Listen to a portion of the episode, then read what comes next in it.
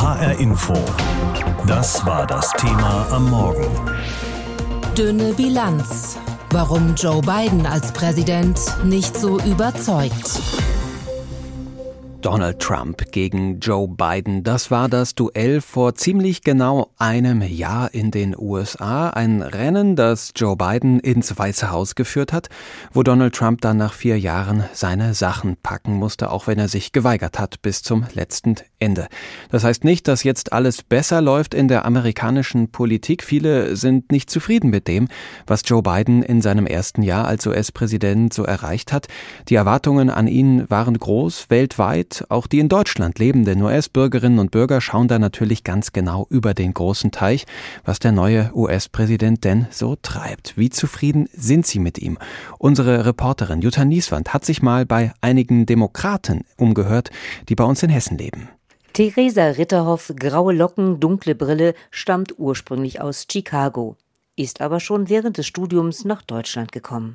Seit 2008 wohnt sie in Wiesbaden, seit 2017 engagiert sie sich bei Democrats Abroad, dem offiziellen Arm der US-Demokratischen Partei im Ausland.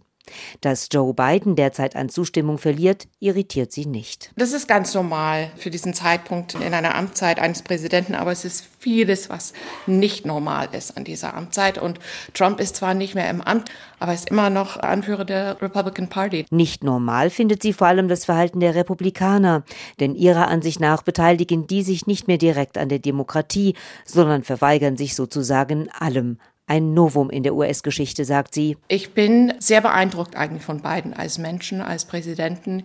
Ich glaube nicht, dass viele es besser machen könnten. Wogegen er sich wehren muss, das ist unprecedented, also ohne Präsidentswahl. Ihr Eindruck? Joe Biden hört zu, lernt dazu und ist in seine Rolle als US-Präsident hineingewachsen. So habe er erst während seiner Amtszeit das Klimathema in den Vordergrund gerückt, denn in seinem Wahlkampf sei es gar nicht so zentral gewesen. Auch Diana Adams, Rechtsanwältin in Frankfurt, findet das gut und sagt, Nach dem Albtraum von Präsident Trump bin ich so dankbar, einen vernünftigen Präsidenten zu haben, der unsere Demokratie und Bürgerrechte respektiert. Allerdings glaubt Malaika Kusumi von Democrats Abroad in Frankfurt, es würde 100 Jahre dauern, um den Schaden, den die Trump-Administration ihrer Meinung nach angerichtet hat, wieder rückgängig zu machen. Um die Umfragewerte zu verbessern, sollte die aktuelle Regierung aufhören, zu erklären, zu verteidigen und zu versuchen zu überzeugen, sagt sie. Sie muss aufhören, die Trump-Zeit zum Referenzpunkt zu machen. Präsident Biden muss wie einer Pitbull sein, der beißt und nicht mehr loslässt. Seine Administration muss präsent und sichtbar sein. Dabei wünscht sie sich auch mehr Unterstützung von den Medien, die ihrer Ansicht nach die Störmanöver der Republikaner anprangern sollten. Ihre Freundin Revis Hills Ward vergleicht Joe Biden mit Barack Obama, denn sie hält dessen Möglichkeiten, seine Politik durchzusetzen, für begrenzt. Eins, was Joe Biden wirklich sehr, sehr gut gemacht hat, ist, dass er den Ton runtergebracht hat der reagiert nicht stark auf Beleidigungen und all diese Dinge. Der sieht über hinweg und macht sein Ding. Die meisten Amerikaner wüssten das auch zu schätzen. Theresa Ritterhoff in Wiesbaden erinnert daran, dass Joe Biden während des Wahlkampfs immer davon gesprochen hat, dass es Kompromisse und überparteiliche Lösungen geben kann. Im Grunde tut er das immer noch, sagt sie. Das finde ich zwar einerseits wirklich eine große Stärke von ihm, andererseits äh, muss er wirklich langsam an den Punkt kommen, wo er erkennt, dass es zu diesem historischen Moment vielleicht nicht ganz passt. Ihrer Ansicht nach sollte Joe Biden als US-Präsident seine Gesetzesvorhaben durchboxen und dafür auch lauter und kämpferischer werden. Was haben wir alle mitgefiebert? Mehr oder weniger eben nach dieser Wahl in den USA vor fast genau einem Jahr, als es darum ging, wer Präsident der Vereinigten Staaten wird. Bleibt es Donald Trump oder übernimmt Joe Biden? Sobald irgendein neues Ergebnis da war, kam bei CNN das hier. All right, we got our first key race alert of the a night. key race alert. Well, we have a key race alert. Key race alert. Auch wieder ein neues Wort gelernt. Key Race Alert sollte uns sagen, dass wieder ein vermeintlich wichtiges Ergebnis vorlag im Rennen um das Weiße Haus. Es hat dann doch eine halbe Ewigkeit gedauert und am Ende hat Joe Biden von den Demokraten vorne gelegen. Seit Ende Januar ist er im Amt Und nach der ersten Euphorie kommt inzwischen die harte Realität um die Ecke. Die Regierung bekommt die Zustände an der Grenze zu Mexiko nicht in den Griff, wo Flüchtlinge leiden. Dann dieser Ruckzuck-Abzug aus Afghanistan und der Streit mit den Republikanern über den Haushalt. Darüber habe ich mit unserer USA-Korrespondentin Julia Kastein gesprochen. Frau Kastein, wenn wir das alles mal im Hinterkopf behalten, wie steht's denn aktuell um Joe Biden fast ein Jahr nach der Wahl? Na, es sieht gerade zu Hause nicht so gut für ihn aus. Umso wohler dürfte er sich gerade auf seiner Reise durch Europa fühlen. Zuerst ja bei G20 in Rom und jetzt aktuell in Glasgow, wo ihm der Applaus ja allein schon, weil er die USA wieder mit an diesen Tisch zurückgebracht hat, der Klimakonferenz sicher sein dürfte. In den USA selber ist es eben so, dass er bisher von seinen großen Reform- und Investitionsvorhaben noch gar nichts durchgebracht hat. Nach gut zehn Monaten im Amt. Er hat also noch gar nichts von dem erreicht, was er sich vorgenommen hatte und was er seinen Wählern ja eben auch versprochen hatte. Und das äh, spiegelt sich eben auch in den Umfragewerten. Äh, die sind sehr schlecht. Mittlerweile ist die Mehrheit der Amerikaner nicht mehr zufrieden mit seiner Arbeit. Und das ist natürlich vor allen Dingen bei den Republikanern so. Das wundert einen nicht weiter, aber eben auch zunehmend bei den Demokraten. Und vielleicht noch entscheidender ist, dass 70 Prozent der Amerikaner mittlerweile glauben, dass das Land sich nicht in die richtige Richtung entwickelt. Also das ist schon nicht gut. Und was eben diese Zufriedenheitswerte angeht, da war nur Trump zu diesem diesem Zeitpunkt in seiner Amtszeit noch schlechter. Womit genau sind die Menschen denn unzufrieden? Also mal abgesehen jetzt von den Sympathiewerten an sich. Hm, also das zieht sich wirklich durch. Also von der Bewältigung der Corona-Krise über äh, die Erholung der Wirtschaft danach. Ähm, die Inflationswerte beispielsweise in den USA sind ja sehr hoch. Geht es weiter mit äh, dem äh, Abzug aus Afghanistan? Das war natürlich ein großer Dämpfer für seine Beliebtheit, wobei ich mal davon ausgehe, dass sich das irgendwann wieder einrenken wird, wenn man so will, weil die Leute es schlicht und einfach vergessen. Hm. Aber es geht eben auch weiter mit den großen Vorhaben, wo eben auch die Demokraten unzufrieden sind, weil sie sagen, er hat uns so viel versprochen und bis bisher davon ja noch gar nichts umgesetzt. Ja, die Demokraten mit Joe Biden an der Spitze haben die Wahl damals zwar gewonnen und es gab viel Jubel darüber, aber das muss ja nicht heißen, dass die Unterstützung aus den eigenen Reihen die ganzen vier Jahre über hält. Wie viel Unterstützung hat er aktuell in seiner Partei?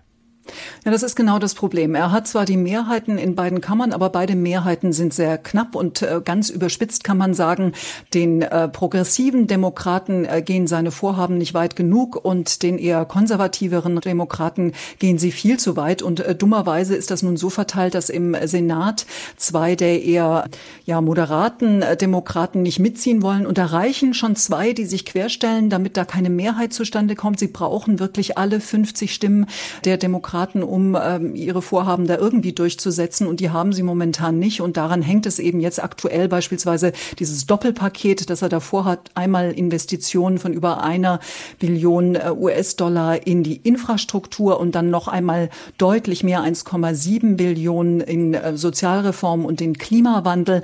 Äh, das hat er schon abgespeckt. Das ist nur halb so viel, wie er ursprünglich mal vorhatte. Aber selbst da hat er die Mehrheit noch nicht im Sack sozusagen. Die Abstimmungen sind noch nicht gewesen. Und es wird von Woche zu Woche vertröstet. Er hatte ja eigentlich gehofft, er schafft das noch, bevor er abreist nach Europa und ist wieder nichts gewesen. Also da halten alle noch so ein bisschen den Atem an. Ja, das war ja interessant zu beobachten, dass er kurz vor der Abreise noch mal schnell diese Rede gehalten hat und sich der mhm. Abflug, glaube ich, deswegen auch verzögert hatte. Jetzt haben wir viel über die Kritik an Joe Biden gesprochen. Was hat er denn auf der anderen Seite an Erfolgen verbuchen können? Na, ich denke, viele Amerikaner ähm, schätzen, dass er natürlich einen anderen Politikstil, vor allen Dingen einen anderen Umgangston äh, pflegt als sein Vorgänger. Und ich denke, das äh, gutieren tatsächlich nach wie vor viele Amerikaner. Also das hört man auch oft, wenn man sich äh, mit äh, den Menschen hier unterhält, dass sie das Gefühl haben, es ist so ein bisschen aus dem politischen Geschäft im Alltag diese Aggressivität zurückgefahren. Es geht nicht mehr ganz so heftig zu wie vorher. Das äh, rechnen viele an. Damit hat jetzt noch keiner äh, mehr Geld in der Tasche oder sonst irgendwas was stimmt ja auch, mhm. aber ich glaube, das hat, macht schon einen Unterschied für das äh, Wohlbefinden sozusagen, ob man da jetzt ständig äh, in der Hysterie ist oder sich ein bisschen entspannen kann. Das ist sicher ein Punkt. Und dann, glaube ich, äh, ist es für viele Amerikaner tatsächlich auch wichtig, dass er das Thema Klimakrise in Angriff genommen hat, jetzt so äh, massiv. Aber da spaltet sich natürlich auch das Land nach wie vor. Also das sind zwar vielleicht viele Amerikaner, aber es sind längst nicht alle und äh, viele, die eben auch gar nicht mitziehen wollen in dieser Richtung, sondern die befürchten, dass die Energiepreise, die jetzt schon schon massiv gestiegen sind, noch weiter steigen werden und so weiter und so fort. Heute wählen die Einwohner in Virginia, einem Bundesstaat der USA, ihren neuen Gouverneur. Jetzt denken Sie möglicherweise, gut, ey, was hat das denn jetzt mit der Schlagzeile von HR Info das Thema zu tun? Ist ja vielleicht so ähnlich wie bei uns, die Wahl in einem Bundesland und die Politik wird dann doch in Washington gemacht, die große Politik. Das stimmt aber nur zum Teil, denn zum einen hängt es immer auch von den Mehrheiten in den Bundesstaaten ab, wie viel Rückendeckung ein Präsident hat in Washington mit seiner Regierung. Zum anderen ist das durchaus spannend in Virginia, denn es könnte sowohl der Kandidat der Demokraten gewinnen, als auch der Mann von den Republikanern. Und bislang haben die Demokraten die Nase vorne gehabt in Virginia.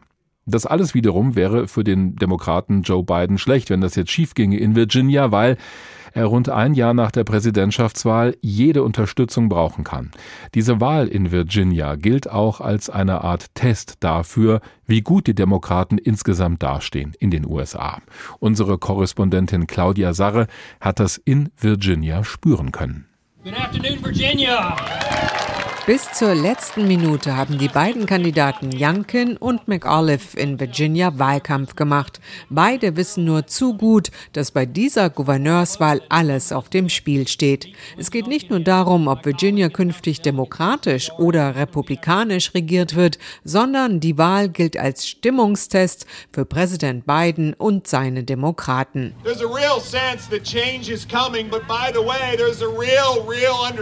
Change is needed. Es besteht der Eindruck, dass es einen Wechsel geben wird. Und übrigens herrscht Einvernehmen darüber, dass es einen Wechsel geben muss, ruft der republikanische Kandidat Glenn Youngkin auf einem Parkplatz in Hanover County. Unermüdlich tourte der politische Newcomer mit seinem Wahlkampfbus durch den Südstaat. Der 54-jährige Familienvater war 25 Jahre lang Chef einer Private Equity Firma und hat damit Millionen gemacht. Clever wie er ist, hat er sich vom ehemaligen Präsidenten Trump etwas distanziert, um auch moderate Demokraten für sich zu gewinnen, mit Erfolg. Ich glaube nicht, dass Trump bei dieser Wahl eine Rolle spielt. Klar hat Youngkin ähnliche politische Ziele wie Trump. Steuersenkungen, freie Schulwahl, keine steuerfinanzierte Abtreibung. Aber von der Persönlichkeit her sind sie zwei völlig unterschiedliche Männer. Glenn Youngkin ist ein ruhiger, geistreicher Familienmensch. Sagt Twana aus Hanover, Virginia. Sie ist weit und breit die einzige Afroamerikanerin bei der Wahlkampfrallye der Republikaner. We love Richmond, Virginia. Ein paar Meilen weiter südlich, auf dem Campus der Universität in Richmond, der Hauptstadt Virginias, bemüht sich der demokratische Kandidat Terry McAuliffe um seine Wähler. I will always be a brick wall to protect women's rights der 64-Jährige war bereits von 2014 bis 2018 Gouverneur des Bundesstaats. Die Demokraten sind sich der Bedeutung dieser Wahl bewusst und haben in den letzten Wochen jede Menge Parteiprominenz zur Unterstützung mobilisiert. Die First Lady Jill Biden, Vizepräsidentin Kamala Harris, Präsident Joe Biden und an diesem Tag Barack Obama. I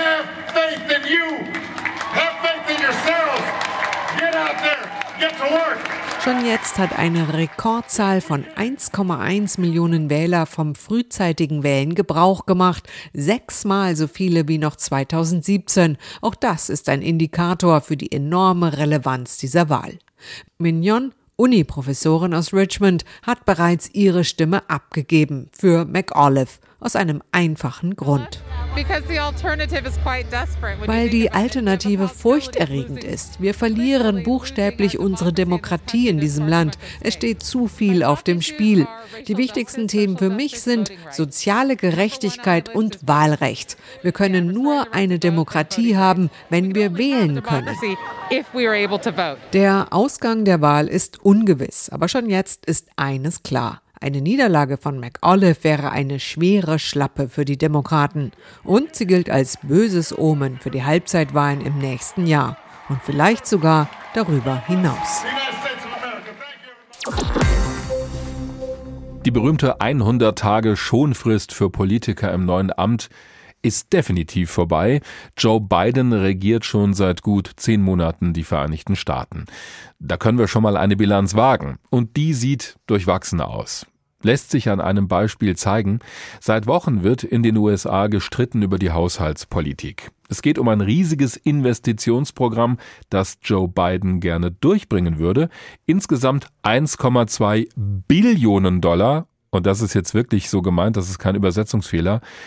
Dieses Geld soll in die Infrastruktur investiert werden. Und dazu nochmal 3,5 Billionen für Reformen in der Sozialpolitik und für den Klimaschutz. Eigentlich hätte ja Joe Bidens Partei, die Demokraten, dafür auch eine Mehrheit in beiden Kammern des Kongresses, aber weil sich eine demokratische Senatorin und ein demokratischer Senator dagegen stellen, musste dieses Programm nochmal gekürzt werden. Das Sozial- und Klimapaket ist jetzt ungefähr halb so groß nur noch. Darüber habe ich mit Professor Christian Lammert gesprochen, Politikwissenschaftler am John F. Kennedy Institut der Freien Universität in Berlin. Herr Professor Lammert, da geht es um Haushaltspolitik, also ums Geld ist eigentlich ein normales Thema, Alltag in der Politik. Wie kann es sein, dass das auf einmal so eine Bedeutung bekommt?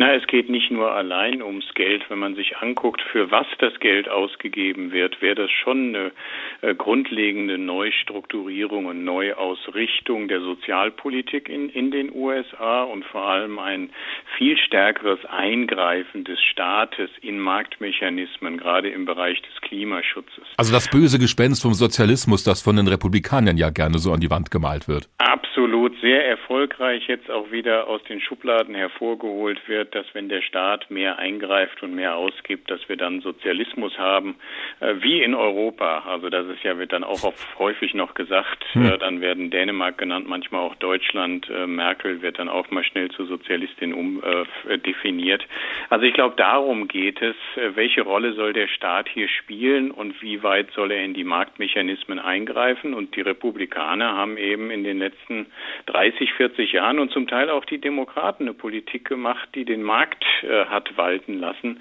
und den Staat weiter zurückgefahren. Und Biden will hier umsteuern. Und da gibt es großen Widerstand. Dass die Republikaner damit ein Problem haben, das leuchtet ja ein. Die haben schon immer auch mit diesem Slogan Wahlkampf gemacht. Aber jetzt sind es ja eine Senatorin und ein Senator aus den Reihen der Demokraten, also von Joe Bidens eigener Partei, die sich dagegen stellen. Wie kann das sein, dass er von seinen eigenen Leuten da ausgebremst wird?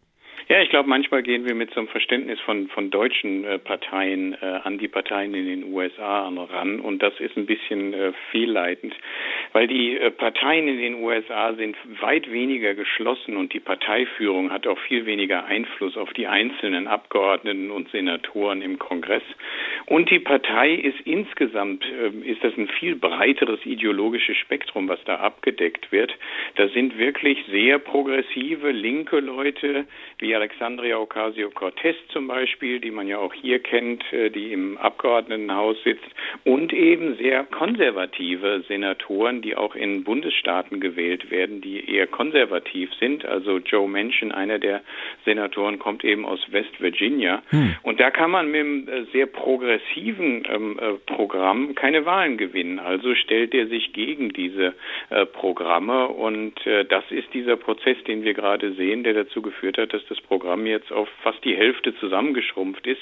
Dabei muss man aber immer noch sagen, dass es wohl dann das größte Investitionsprogramm in der Geschichte der USA ist. Ja, also fast zwei Billionen Dollar. Das ist wirklich Richtig. kein Druckfehler. Das ist gewaltig viel Geld. Trotzdem, wie sehr können diese beiden jetzt Joe Biden schaden? Natürlich, sie, sie können ihm massiv schaden und sie haben ihm auch schon geschadet, weil es für einen Präsidenten extrem wichtig ist, gerade in diesen Zeiten der extremen parteipolitischen Polarisierung und der knappen Mehrheiten legislative Erfolge vorzuweisen. Er muss also liefern, Wahlversprechen einhalten. Und das war hier sein Hauptversprechen und das muss er jetzt extrem zurückfahren und es ist immer noch nicht ganz klar, kommt das so durch. Äh, wenn er das nicht durchkriegt, dann sind die Wähler enttäuscht, gerade die, die ihn gewählt gewählt haben. Und die werden dann bei den kommenden Zwischenwahlen im nächsten Jahr, im November, vielleicht nicht zur Wahl gehen oder gar nicht mehr demokratisch wählen. Und dann kann Biden fast nichts mehr machen. Denn wenn er die Kontrolle im Kongress verliert und die Republikaner eine der beiden Kammern gewinnen, dann haben wir totale Blockade. Das machen die äh, Republikaner schon seit äh, Jahren. Hm. Und dann kann Biden nichts mehr umsetzen. Und jetzt finden heute ja in Virginia Gouverneurswahlen statt. Was würde das bedeuten für Joe Biden, wenn da der republikanische Kandidat gewinnen sollte? Also das wäre schon eine, eine, eine, Schlappe für, für äh, Biden und auch für die Demokratische Partei, weil äh, die Partei eigentlich äh, in dem Bundesstaat in den letzten 20 Jahren sehr, sehr erfolgreich war und Biden ihn bei der letzten Präsidentschaftswahl auch mit über 10 Prozentpunkten Vorsprung gewonnen hat. Momentan ist das ein äh, Kopf-an-Kopf-Rennen da. Die letzten Umfragen sind wirklich so 48 zu 49. Ist hm. absolut nicht abzusehen, wer da gewinnt. Hm. Und sollten die Republikaner gewinnen, dann wäre das halt auch ein Zeichen für die nächsten Zwischen Wahlen, dass die politische Stimmung sehr negativ ist. Man sollte es aber auch nicht vielleicht zu hoch hängen, weil bei solchen Wahlen, äh, um, wenn es um Gouverneursposten geht, es auch viel um äh, Belange geht in den Einzelstaaten. Also wir sehen jetzt gerade in, in Virginia große Diskussionen auch über Covid, aber die Politik in den Staaten.